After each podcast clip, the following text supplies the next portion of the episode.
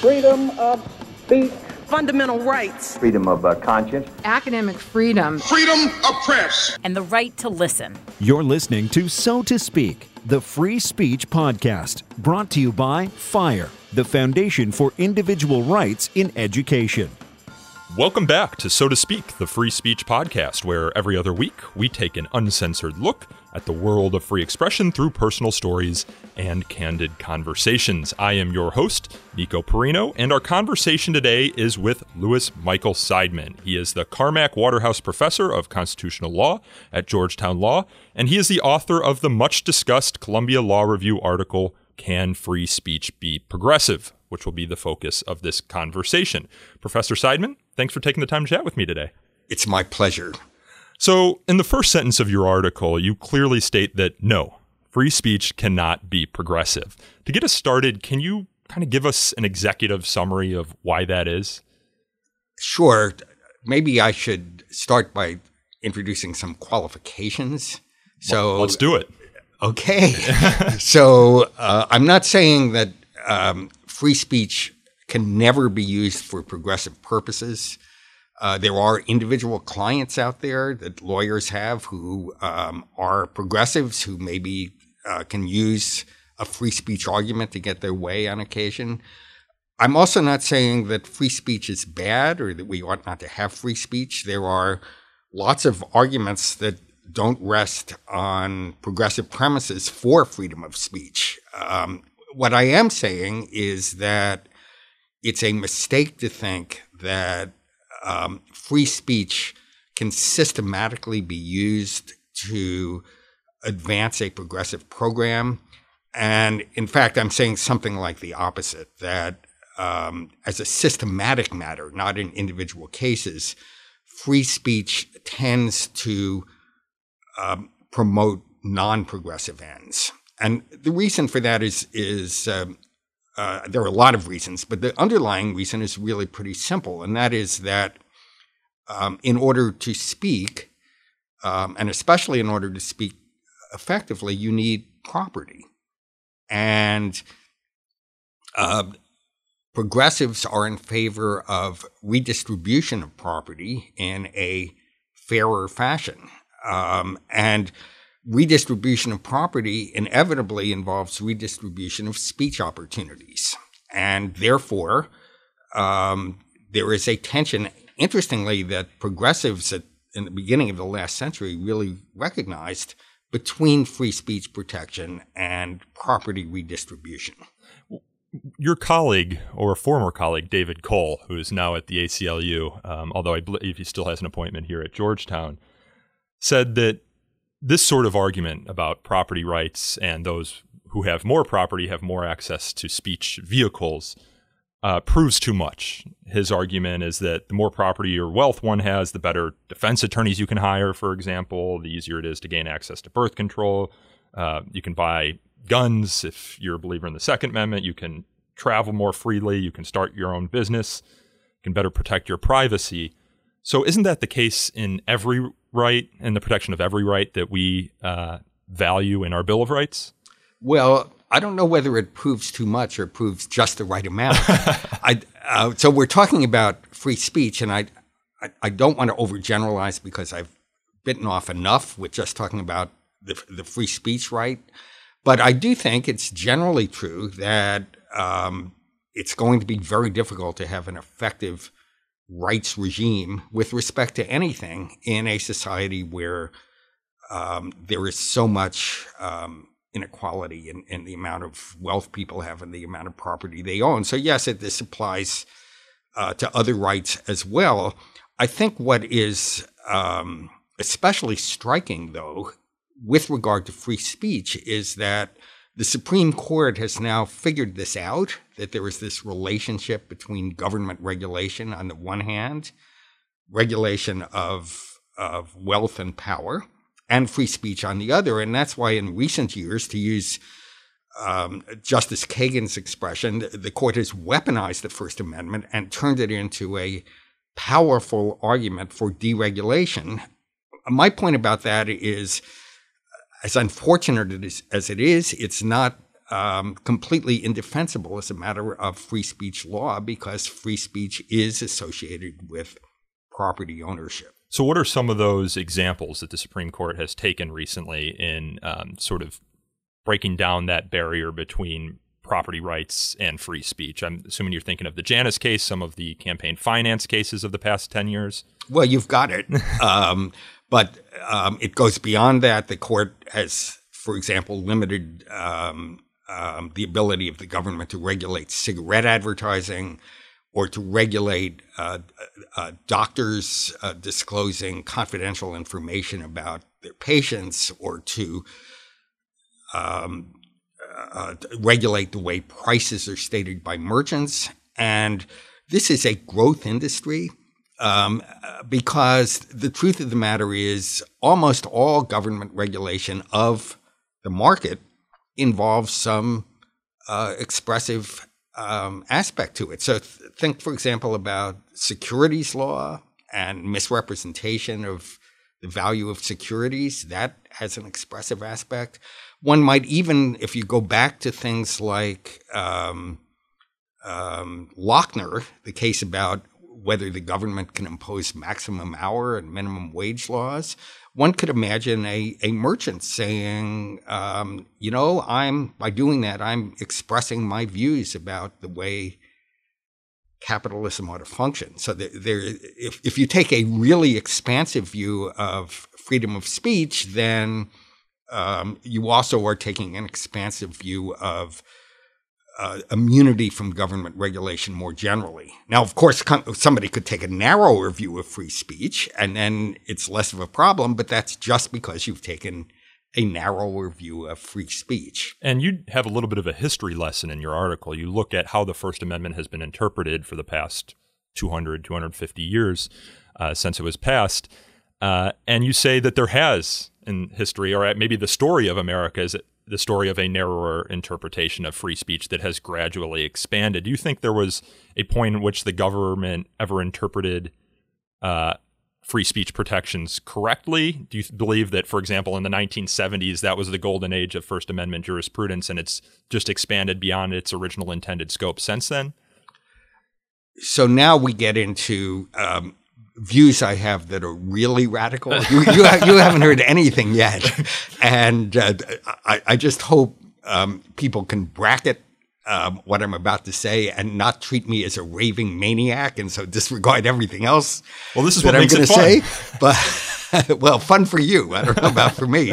But I, I, um, I, as a general matter, I think it is a uh, mistake to view us as bound by constitutional language or to treat issues about freedom of speech or anything else as a matter of interpretation of the Constitution. I think that gets in the way of thinking um, in a serious way about what's best as a, a matter of public policy and, st- and instead gets us embedded in essentially irrelevant questions about interpreting the language that was written 200 years ago by people who knew nothing about our present circumstances. So that's a more general view. Now, in, just in terms of the history of uh, the free speech clause, I think it provides much less solace for progressives than people normally think it does. So the fact of the matter is that really up until uh, the First World War, um, there was no free speech protection. And governments on a regular basis um, went after radicals um, of of all kinds, and uh, th- there was essentially no Supreme Court protection for them under the First Amendment, and very little protection in in, in the lower courts. Um, the uh, pivot point is usually treated as um, World War One and the great dissenting opinions by Holmes and Brandeis, which for the first time set out in very eloquent terms um, a theory for free expression. What's largely ignored is that those opinions were uh, dissents, and that indeed both Holmes and Brandeis themselves voted to uphold long prison sentences for um, uh, individuals who criticized World War One it wasn't until after the emergency passed when um, there was progressives had much less need for a First Amendment that the court began to articulate uh, to actually reverse convictions on First Amendment grounds. And, and, then we had a repeat of the same story um, during the uh, McCarthy period, where when when the First Amendment was really needed to protect political radicals, the court caved. Um, um, it most famously upheld long prison sentences for members of the Communist Party simply for advocating um, communist doctrine, and, and those opinions uh, doing so were joined by progressives like Justice Frankfurter. Again, it wasn't until the late 50s when McCarthyism was no longer an important force that the court uh, began to provide some uh, protections there was a kind of golden age during the Warren period where uh, there was First Amendment protection uh, accorded to civil rights demonstrators and anti-war demonstrators. Even then, though, the the protection was very limited, and uh, the court went out of its way, for example, not to provide protection for uh, people in the labor movement. In any event, the uh, Warren period was a very short period in American history, and uh, after it passed, um, the the protection for progressives waned, and today we are um, the, the valence of the First Amendment is entirely flipped, and it is mostly being used by anti-progressive forces to stymie government regulation. I guess as a definitional matter, we should probably talk about what you mean when you say progressive. Uh, I think you've kind of suggested it already insofar as the government takes a proactive role in redistributing wealth so that there's more economic equality. Um, what else is under the progressive program that free speech doesn't proactively protect? So, um, the word progressive is uh, the, the definition is contested, but just by stipulation, what I am referring to is people who don't automatically trust market outcomes and believe that government has um, a role to play in regulating the market and redistributing wealth and in dismantling unjust hierarchies of power based on things like like race or LBGT status or gender. So it's more of a positive rights approach than the negative rights approach that our constitution often takes. For me, a lot of this boils down to sort of that philosophical conception of what the government should and, and shouldn't do. And in particular, libertarians think the government should have a role in protecting ne- negative rights. Uh, progressives think that they should take that more proactive role. And you give a couple examples in here how this actually shapes out in the free speech debate. You say, if homophobic religious fanatics add to the pain of grieving friends and relatives at a military funeral, the mourners have no legal recourse. Uh, but if the government tries to prevent infliction of this harm, the fanatics can invoke judicial process to enforce their rights. That negative approach, the government cannot uh, step in in the case of private action on another private individual. And you all similarly say if Facebook takes down posts expressing political views it dislikes, that action is a manifestation of freedom, and the government's decision to do nothing about it raises no free speech concerns. But if the government intervenes to force Facebook to provide fair speech opportunities to all, that action is, action is coercive and there is at least a First Amendment problem and maybe a First Amendment uh, violation. You continue to say progressives think the government has a duty to act affirmatively to counterbalance private power and correct for the unfairness of market allocation. So, do you conceptualize this in a private and a negative rights, positive rights framework? Uh, so, thank you for bringing that up. That's really very useful, and it ties it to I think, a broader contradiction in the progressive program. And, and indeed, this is a contradiction that early progressives uh, saw. People like um, the early John Dewey uh, saw this. I think Felix Frankfurter saw it. So, so in general, the progressive stance, well, let me start with the uh, conservative stance. So, in general, conservatives think through some sort of invisible hand process, unfettered markets just people buying and selling without government intervention, that that's going to produce justice. And so if some if markets produce a situation where some people are poor and some people are rich and some people live longer and some people have short and miserable lives because that's produced in the absence of government that somehow is definitionally fair.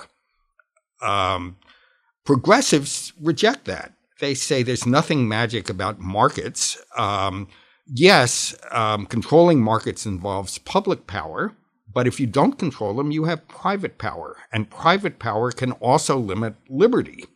That's a central tenet that progressives have. So when the government uh, doesn't impose a minimum wage, that doesn't leave workers free to decide what wage they're going to get. It just puts them at the mercy of employers who, who use market power to dictate how much they get. Okay, so if progressives think that's true about everything else, why on earth do they think it's not true about speech? Um, um, why do they think that the the uh, allocation of speech opportunities is going to be fair just because it's what the market provides? Um, speech opportunities are like economic opportunities. Uh, markets don't necessarily produce fair results. And, and by the progressives' own logic, one might think the government would have a role to play in reallocating speech opportunities. Or to put it another way, sometimes when the government interve- intervenes, it doesn't make people less free, it makes them more free. That was true with the, for example, the 1964 uh, Civil Rights Act that made black Americans more free to um, travel in the South without being subjected to private coercion by, by store owners who wouldn't serve them. It might be true by government intervention that, for example, broke up Facebook and prevented Facebook from coercing people um, by taking down what they say from their platforms. But could you still be a progressive, but not an absolute progressive, which is to say that most of the time it's a good thing when the government intervenes. But sometimes the uh, the uh, the pill you're taking is more than you bargained for, and you kind of predict this in your article. You predict these arguments against. You say. Um, if we take seriously the argument that the political branches are likely to be controlled by the enemy of, of progressives, we risk impeaching the progressive position more generally. The enemies of progressivism are more likely to win elections, then progressives should also want to shield property entitlements from spe- political interference. A reactionary state that suppresses progressive speech will also redistribute property in the wrong direction. As flawed as markets are, they are better off than this alternative. To be clear, the worry about reactionary government may be justified, but you say if that's the case, then progressivism itself should be rejected. We live in the age of Donald Trump, I think it's fair to say he's no friend of the progressive cause. And when I talk to progressives of, put him in quotes, the old school, uh, I think of Ira Glasser. He talks about free speech being an insurance policy, and think he thinks of censorship as poison gas. Uh, it might make sense when the enemy's in the crosshairs and the wind's blowing in your direction, but the wind has a way of shifting, and you could be nipped in the butt for uh, uh by your political enemies. So, I mean, can a true progressive say, yes, most times this is the case, the government can get involved here. But in freedom of speech, the risk of the wrong sort of political regime is too great. So, my, my view is um, essentially a pragmatic one where the government is in the control of the right people um, and where it's engaged in progressive redistribution, then one ought to favor what the government's doing. And that's true with regard to property rights, and it's true with regard to speech rights. When the government is in control of the wrong people, when, for example, it's uh, redistributing property in favor of rich people and redistributing speech opportunities in favor of rich people, then we ought to oppose that. So my commitment is to progressivism, not to free speech, not to property rights, but to progressive regulation of both of those. Um, now, I and take would the that, point. Would that exist within a democratic framework? Sure. Because then you would almost have to accept the idea that there could be a government that is the enemy of certain progressive causes, unless you you you structure a constitutional framework which has strong protections for those progressive causes. Yes, but um, what I don't understand is the inconsistency that progressives demonstrate in their treatment of property rights and speech rights. So, look, um, the uh, the Trump administration could just close down the Washington Post, um, and that would raise First Amendment concerns. But you know what? They they could accomplish the same thing by just taking away all of Jeff Bezos's money. Um, and that That's would true. be, and that and that would be um, that would involve property rights. And I, so, for somebody like Ira Glasser, I'm not sure why he thinks we need this insurance policy for free speech rights, but not for property rights. The truth of the matter is, any government regulation, whether of speech or property, can be um, abused. And when it's abused, progressives ought to stand against it. But that's not a reason for, for standing against it when it's not abused and when it's being used for progressive causes. So you could accept uh, a situation where there is a non-progressive in office who is is violating or is censoring progressive causes just on the principle that if we are progressive, we need to allow the government the authority to do this sort of thing. You would oppose it normatively, but as a structural constitutional matter, you'd say, yeah, they can do this. We just need to win at the ballot box. So here we get to again to my more radical views about this. I, I, um, the problem is not just about the First Amendment. The problem is about the Constitution as a whole, and I don't think that um, const- the, the resort to constitutional law is a good way of advancing progressive causes. Uh, and I think um, the, the, the, the notion that one would limit current majorities because of some very crazy ideas people had 200 years ago or 250 years ago about a country that bore no resemblance to the country we live in now. The notion that that should control us, that requires some defense, and I haven't heard an adequate defense for it. You say in the article that you're kind of agnostic about the various uh, free speech arguments and justification of the First Amendment. Uh, let me find where you you say free speech theories premised on the search for truth, development of moral community, dignity, popular sovereignty, intellectual humility, or tolerance might be convincing on their own terms, but you say you're agnostic about that. It sounds like from what you just said that you're kind of agnostic about the negative rights framework that protects a lot of what we consider individual rights more generally in the sense that they are kind of the antithesis of democracy or of uh, the popular vote, in that uh, it protects the minority of one against a majority that might seek to violate these sorts of rights. Is that a fair characterization of kind of what you're getting at here? Well, not quite, I don't think. uh, but one has to uh, hold in reserve the possibility that what I'm getting at is completely incoherent. and it may be talking to you for 45 minutes will demonstrate that to everybody's satisfaction, in which case I won't be so happy to, be, to have been Well, on your you know, program. But, but yeah, go ahead. Yeah, I'm I. I guess I'm just trying to, and maybe this is a failure of my creativity to imagine this. It's just I can't imagine a regime in which you cede all authority to a majority, in which we could always count on individual rights to be protected. Uh, and that's kind of why you set up a democratic republican framework where most things are decided by democracy with but limited by what we conceptualize as these various individual individual rights. So, I, I mean, I guess one way to ask the question is, where has this sort of framework worked before? So, um, just to just to answer that question Yeah. before going into um, more detail, um, places where it's worked are the United Kingdom and New That Zealand. doesn't have a written constitution, Right, right. And uh, last time I looked, those were not dictatorial regimes. There wasn't rioting in the streets. I mean, Brexit is pretty bad, but I, I, I don't think that's because they don't have a written constitution.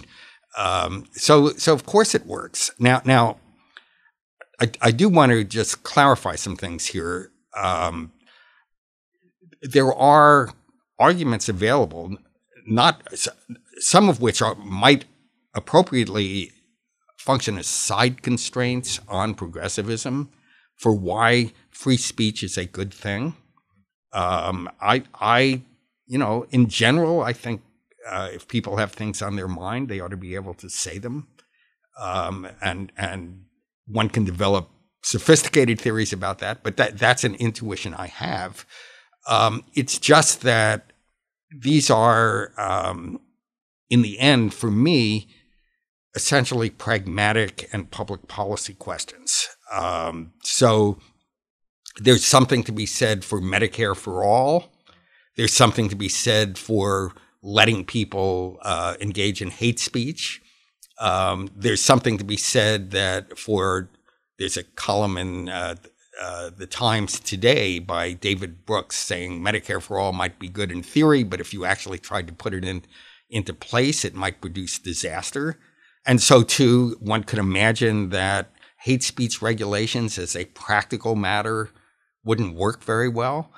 Um, but I think it, it, it really gets in the way uh, when one starts instead of thinking about speech that way, one starts to quote James Madison and uh, John Peter Zenger, and this is what the framers thought, and uh, all, all of that stuff. Because it's a circular argument. It says that you say that free speech is good because the First Amendment says so without actually making the proactive argument That's for right. why the First Amendment is a good thing. And you talk about this in your article. That's article. right. Geez, if one believes in free speech, then we're going to have free speech about free speech.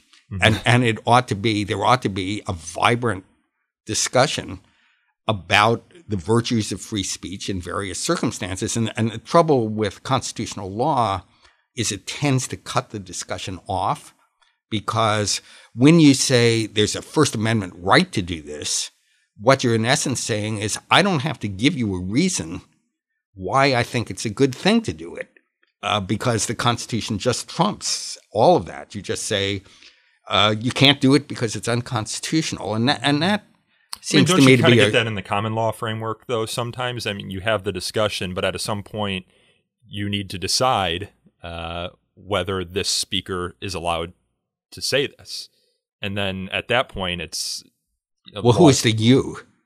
Well, I mean, if for for example, if I am uh, criticizing the government's position on Brexit, for example, and people are arguing X, Y, or Z reasons why that should be censored, as they have in the past when people criticize government. Um, shouldn't there be some sort of framework framework to You mean a judge? would- yeah, a judge, for example. I mean, Yeah. that's a that's the the end point, the point at which you have to make a decision about what's tolerable in society, in the same way you do with the Yeah, Constitution. yeah. So I, I, judges decide cases. I'm not arguing about that. The, the question is the basis on which they decide them. And when they when they say something is unconstitutional, then uh, there are really only two ways you can respond. Um, you can say, no, it's not unconstitutional.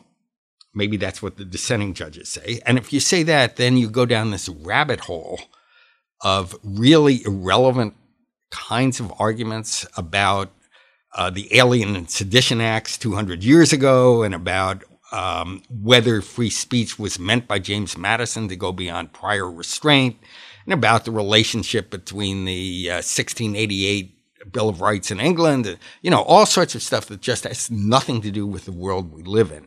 So if we So were to- that's one option.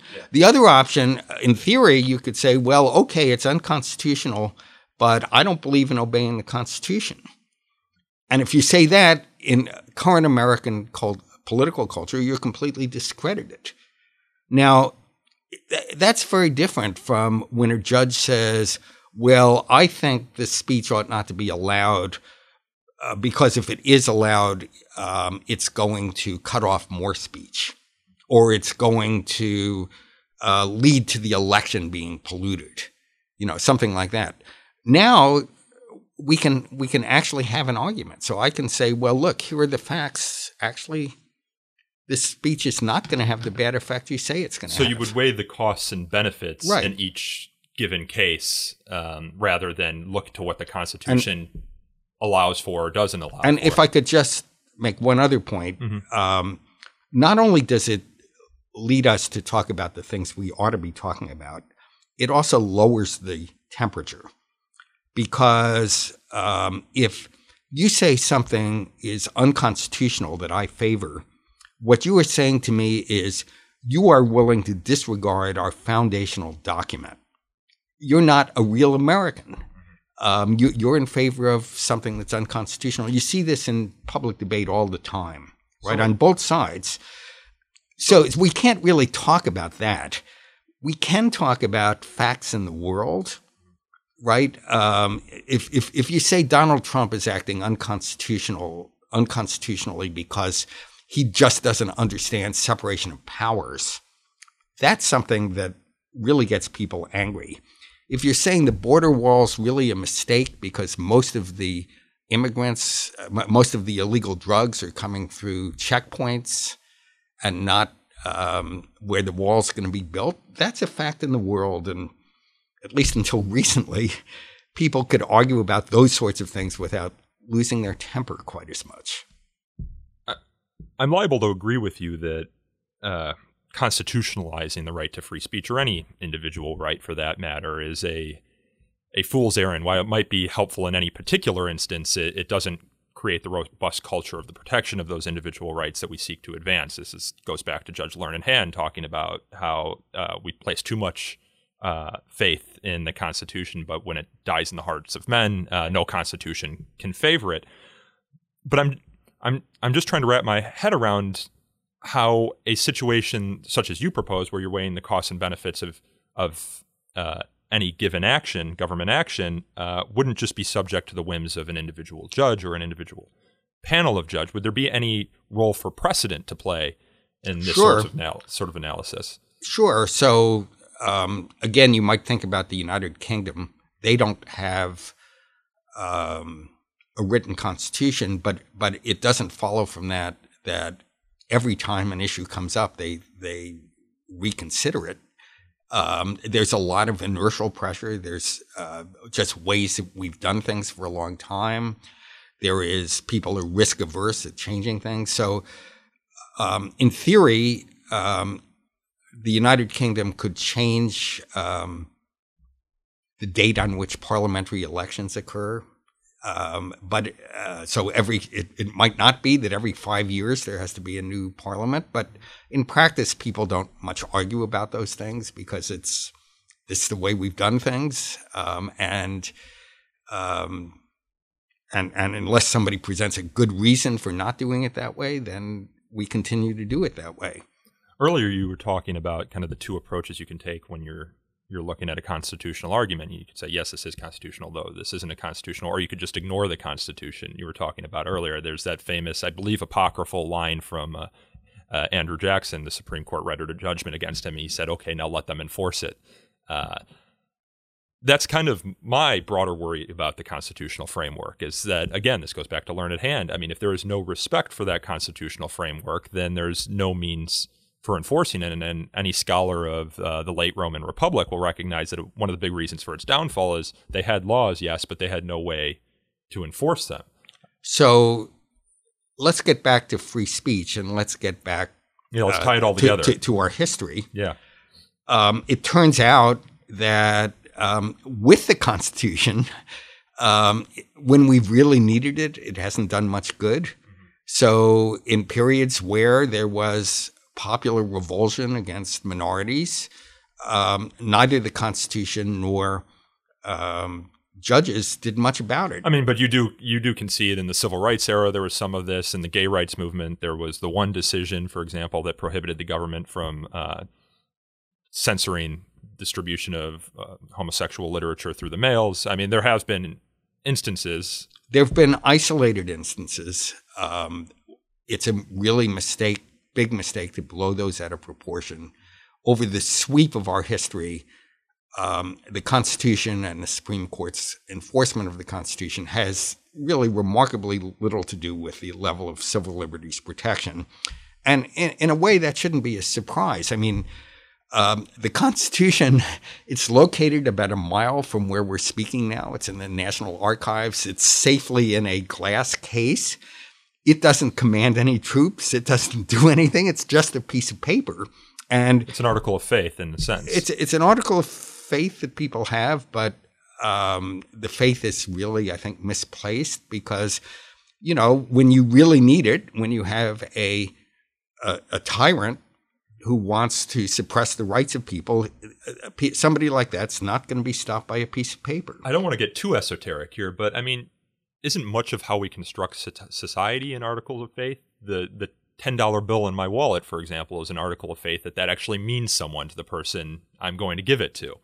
Uh, so don't you need those in order? to You need yes, you need you need people to have basic faith in the system, but that leads to the question of what actually holds the country together. Mm-hmm. And here things I think get really worrisome because I think what holds the country together is not a piece of paper written 250 years ago that has very little relevance to our modern situation. It's a sense that we are all in this together, that we sink or swim together. It's a kind of vague sense of tolerance of the, the fact that we have differences and that there are other people we inhabit this country with. Um, it's a set of non constitutional norms about restraints on power that come in part from the fact that you know you're not always going to be in power, and in part just from regard for other human beings and, and, and, and a sense that we are all Americans. And that's what's really eroding. Um, uh, and, and, that's what uh, we can see before our, our eyes kind of falling apart. And and that's if, why during times of war, for example, nationalism goes up, support for the national government goes up, people put their flags up. Uh, that might not be the time in which you want people to come together, but it seems to be the time in which they do because there's this shared cause or this shared set of values that are but, privileged at that time. But what's, I guess, what I find disturbing is um, no, we're not at a time of war, but even in times of peace in the past, um, there has been the space race, for example. Well, it's not just. I, I would say even in completely normal times, uh, we have had a, a, kind of glue that's held us together, what Lincoln called the mystic cords of memory, um, a sense of shared identity. And in, in the era era of Trump, although I think it began before Trump, that that has started to erode. Would you have to reshape our identity in order for the framework that you, the progressive framework that you privilege and that you think would be most beneficial to society for that sort of thing to work? Because our, our sense of national identity right now is kind of wrapped around this negative rights framework of the Constitution.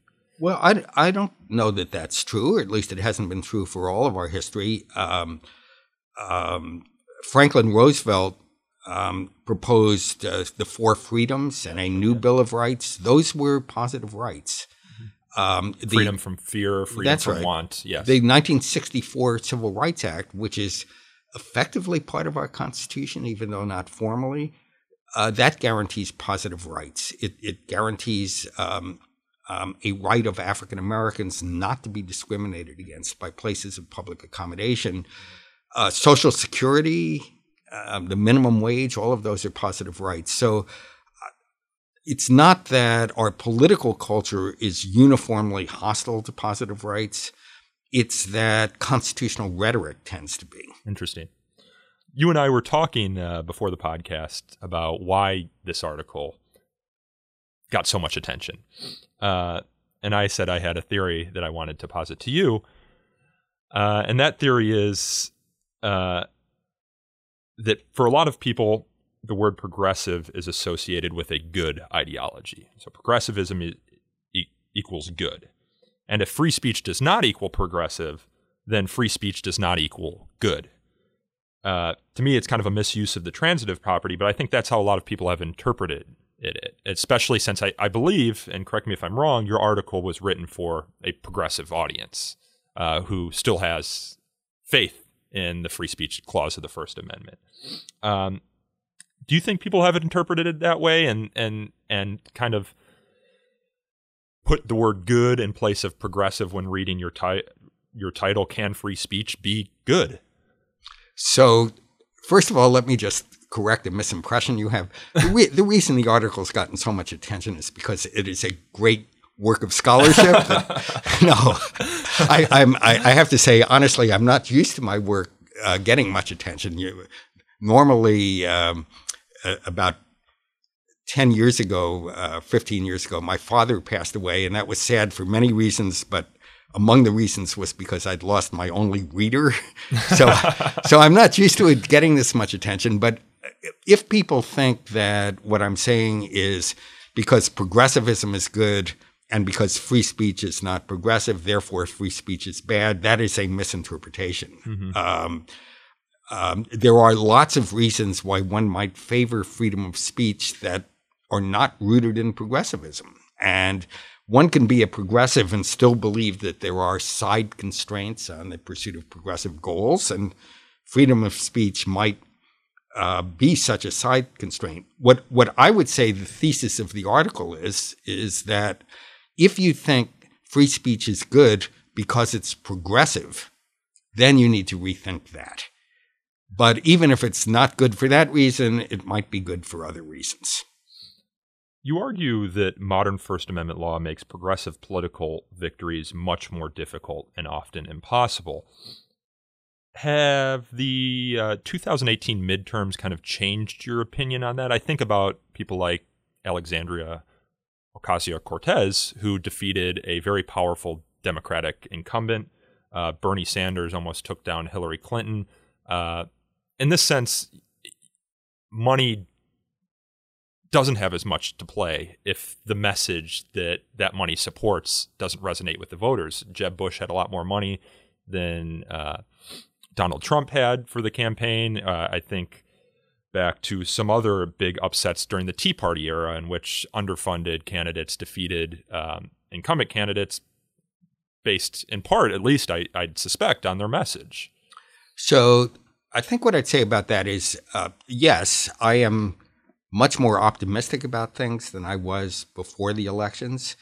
Um, we should say this came out in 2018. Your article. It came, it came out before, before November of 2018. Yeah. Yes. So so things to some extent are looking up, but I do think um, if one takes a uh, longer view, uh, being a progressive, um, being on the left, is always going to be an uphill fight. Um, it's always going to be the case that you're fighting against long odds and that um, the, the chances of victory victories are, are, are temporary and, and have and have to be each one has to be struggled over and and that is because the basic claim that progressives make is that social power is unfairly distributed and if that's what the claim they're making, then it follows from that claim that social power is going to be arrayed against uh, progressive causes. Now, that doesn't mean that victories are impossible. Uh, there have been times in our country where um, progressives have prevailed, but here's the really key point they haven't prevailed because of the Supreme Court and the Constitution. Uh, they prevailed because uh, people were willing to do the really hard work of organizing because they got really angry, um, because they put their freedom and life on the line sometimes, because they acted as role models for other Americans, um, not because the Supreme Court came and bailed them out, not because some piece of paper written 250 years ago commanded that they win. They prevailed because they convinced people. I want to explore two more uh, arguments that you present in this paper that I think are really fascinating, and I and this first one uh, gets at kind of how we could redefine property rights to uh, become more progressive. Uh, and you use Dale v. Boy Scouts of America as an example of how this can be done. And I don't know that I've ever heard this before, so this was uh, an interesting thought experiment for me you write that state anti discrimination law prohibited the Boy Scouts from excluding individuals from the organization because of their sexual orientation. The Boy Scouts claimed that the law violated their right to expressive association by requiring them to endorse a lifestyle they opposed. But this argument depended on the unstated assumption that the Boy Scouts were owned by an organization called the Boy Scouts of America. Suppose, though, that one treated the anti discrimination statute as adjusting this property claim. Although the Boy Scouts of America retained most of the sticks in the bundle, the statute created a kind of non discrimination easement and vested that property right in people like Dale. If Dale had the entitlement in the first place, then the free speech rights cut the other way. The Boy Scouts would be violating Dale's speech rights by utilizing his property to advance their ideological ends. So, is that a novel argument uh, to this paper? Or is that kind of an argument that's been made in progressive circles that you create uh, sort of property rights that go in the other direction from the individuals and away from the association? So, uh, pardon me if I get a little esoteric here, but Please this do. this is tied to a, a kind of a broader development in constitutional law. So, um, with the New Deal, when progressives gained control of the Supreme Court, there was a kind of constitutional settlement that was reached. And speaking in very broad terms and somewhat simplistically, the settlement was civil liberty rights are fixed and can't be changed, but property rights are contingent and can be changed by the government. So free speech is protected. Property rights are not. The government can transfer property from one person to another, redistribute progressive taxation, and so on. The point of the Dale example is that settlement ultimately doesn't work. And the reason it doesn't work is because free speech rights are parasitic on property rights. So if you can switch property rights, you can also switch free speech rights. So we might think about who owns the Boy Scouts of America. If if the ownership of the Boy Scouts, after all, a kind of property right, could be redistributed by the government. If, if, if the government can say no, it's not owned by this corporation, it's owned by maybe the individual Boy Scouts, then that changes the free speech right, right? Because now the owner of the property, that is to say, the Boy Scouts are, or Mr. Dale, is asserting a free speech right. Um, and it's the it's the Boy Scouts of America that are getting in the way of the free speech right. And, and that So- speech right might not be progressive. Dale might have a non progressive approach. He might, he might, but, but the basic point is that um, this progressive solution to the problem doesn't work, and and and it's not working. Um, has implications that I think are very unsettling. So. Uh, let's not talk about the Boy Scouts of America. Let's talk about the New York Times. And suppose the government comes along and says, um, just as a property right matter, um, Arthur Sulzberger thought he owned the New York Times, but but actually he do, he doesn't. The New York Times is owned by its readers, and we're going to transfer that property. You know, maybe we'll give him just compensation or something, but we're just going to transfer the property right to the readers. Well, then um, the New York Times doesn't have what we think of as freedom of the press anymore. They they don't have the right to not publish some story that some reader wants published. So, um, so this solution doesn't work. Now, um, if it doesn't work, there are two ways to get around the problem. You could fix property rights. That's what libertarians want. And by the way, libertarians regularly make this argument. Um, so no, it's not original with me. It's people on the far right have made it for a long time. You can't have free speech without free property. Um, so we could become libertarians and fix property rights. Um, if you don't do that, then the only other alternative is to make speech rights contingent. And that's, of course, what uh, progressives don't want. But I, I don't see a way of avoiding it if you're going to have property rights up for grabs the way progressives want them up for grabs. I want to close out here by asking you about one critique of your article, which could be that social media has democratized speech in a way that couldn't have been conceived of 30 years ago. Uh, and you, you address this. You say one might suppose that this democratization of speech breaks the link between wealth and speech opportunities. In fact, though, the change exacerbates rather than diminishes the difficulty for progressives. In a world where there is too much speech, people need a filter. My question is what if the, that filter becomes the government? Uh, we look at what happened in the Arab Spring back in 2011 or so when Egypt was filtering out uh, sort of that revolutionary speech, uh, arguing, of course, that it, that it was bad. What do you make of that sort of argument? So there's no no question that governments can be tyrannical and and uh, one of the ways they're tyrannical is by controlling speech. The fundamental point that progressives make is that private forces can be tyrannical also. So yes, if if the government, um, suppose Facebook were made a, uh, a public entity, uh, the government might use its power to filter out um, speech it didn't like. But as things stand now, um, Facebook has the power to filter out speech it doesn't like. And there is one difference between Facebook and the government. Um, nobody ever elected Mark Zuckerberg to anything. Um, but uh, our government is subject to elections. And if, if if Facebook were a public entity and people didn't like what the government was doing, at least in theory, they could elect a new government. At least that is the position progressives have traditionally taken about government regulation.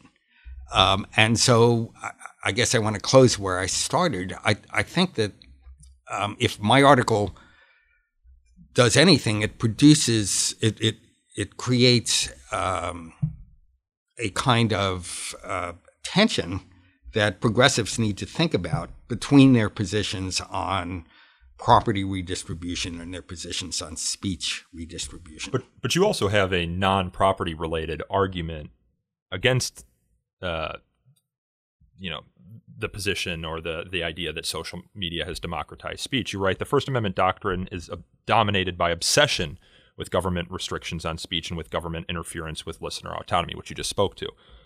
But you say it's ill equipped to deal with a world where there is too much speech and wh- where listener autonomy makes real conversations impossible. What do you mean there?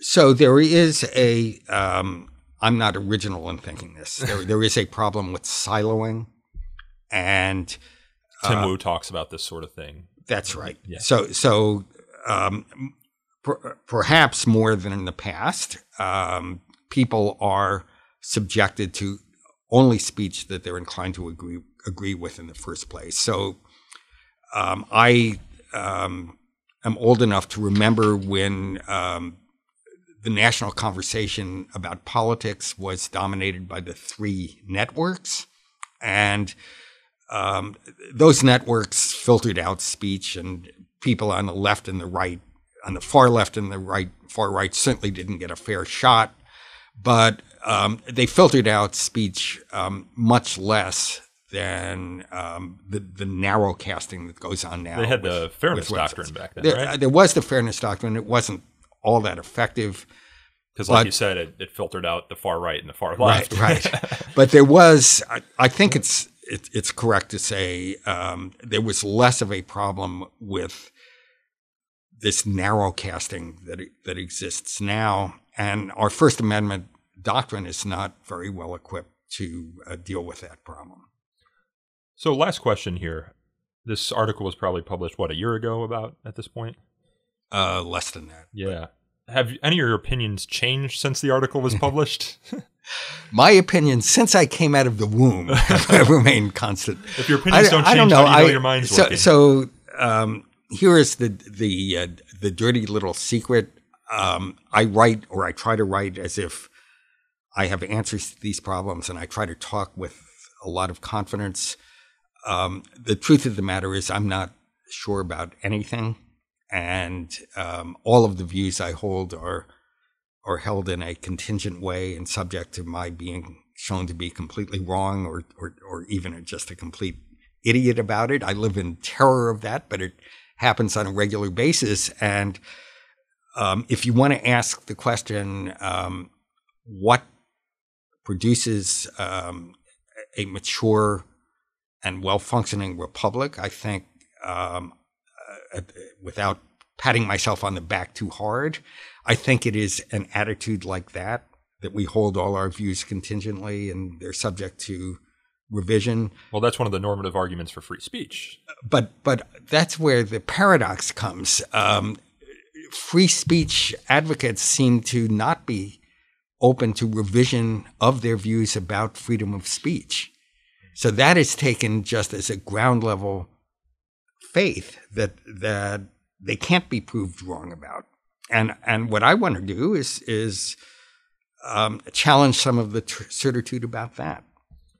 Are you going to write any more about free the free speech clause of the First Amendment now that this Oh, article has gotten so much attention? I'm I'm I'm working now on a project about uh, progressive and populist views of civil liberties, and we didn't get to talk about this really at all. But I think if you look historically at what progressives have done with free speech, often what they've done um, is to protect people like themselves against um, mass opinion.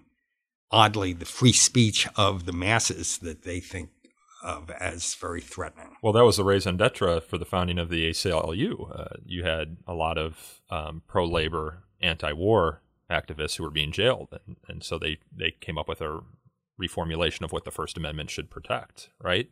That was like hundred years ago, 1920. So um, you may want to edit this out, okay. but I, I've become obsessed with the Scopes monkey trial. yeah. And what's really interesting about the Scopes monkey trial involving evolution, you had this. a, a teacher at a um, elementary school or K through 12 environment presenting arguments for evolution in Tennessee That's right. And against the law. the, the ACLU participated in that case. Um, and the argument the ACLU made was gee whiz, we have to protect the free speech of this teacher to speak his mind about evolution.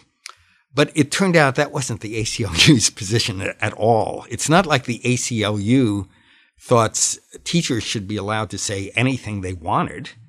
Um, For like- example, they wouldn't go in and argue that it's the First Amendment right of this teacher to teach creationism. Or they right, might. and and well, they they, the they in fact did not when that, be, oh, but but they wouldn't say, "Gee whiz, an individual teacher has a right to teach that math is the work of the devil, or that the earth is or flat. that the Earth is flat, or that um, communism is the best form of government." Um, what the ACLU was defending was not freedom of speech; it was evolution. and why was it defending evolution? It was defending evolution because those that was the view of the kind of people who joined the ACLU. And who were they defending it against? They were defending it against uh, mass opinion of people who thought evolution was wrong and, and attacked their basic their basic understanding of the universe. Well, this is one of those ways, and you talk about how free speech can be open and textured, or is open and textured. Uh, we see this in the the campus cl- uh, context all the time, whereby you have an individual academic freedom right to present an ar- argument, but the department in which you teach also has the academic freedom to hire professors who, for example, um, don't argue that the Earth is flat. Right. There were not um, many creationists in biology departments. Yeah. So, Professor, uh, I think we'll leave it there. Thank you so much for talking with me today. And I should add that you'll be speaking at Brooklyn Law School here in April. Yes, in April. In April, about uh, 100 years, 50 years since uh, the incitement standards were, were introduced. Well, thank you for your patience, and it, this was just a lot of fun. I really appreciate uh, you asking me. That was Georgetown law professor Louis Michael Seidman, and his article for the Columbia Law Review is entitled Can Free Speech Be Progressive? We had this conversation on Tuesday, March 5th at the Georgetown Law Center. So to speak, the Free Speech Podcast is hosted, produced, and recorded by me, Nico Perino, and edited by Aaron Reese. To learn more about So to Speak, you can follow us on Twitter at twitter.com slash free speech talk, or like us on Facebook at facebook.com slash so to speak podcast. You can also email us feedback at so to speak at thefire.org or call in a question for a future show at 215 315 0100. If you enjoyed this episode, please consider leaving us a review on Apple Podcasts or Google Play. Reviews help us attract new listeners to the show. And until next time, thanks again for listening.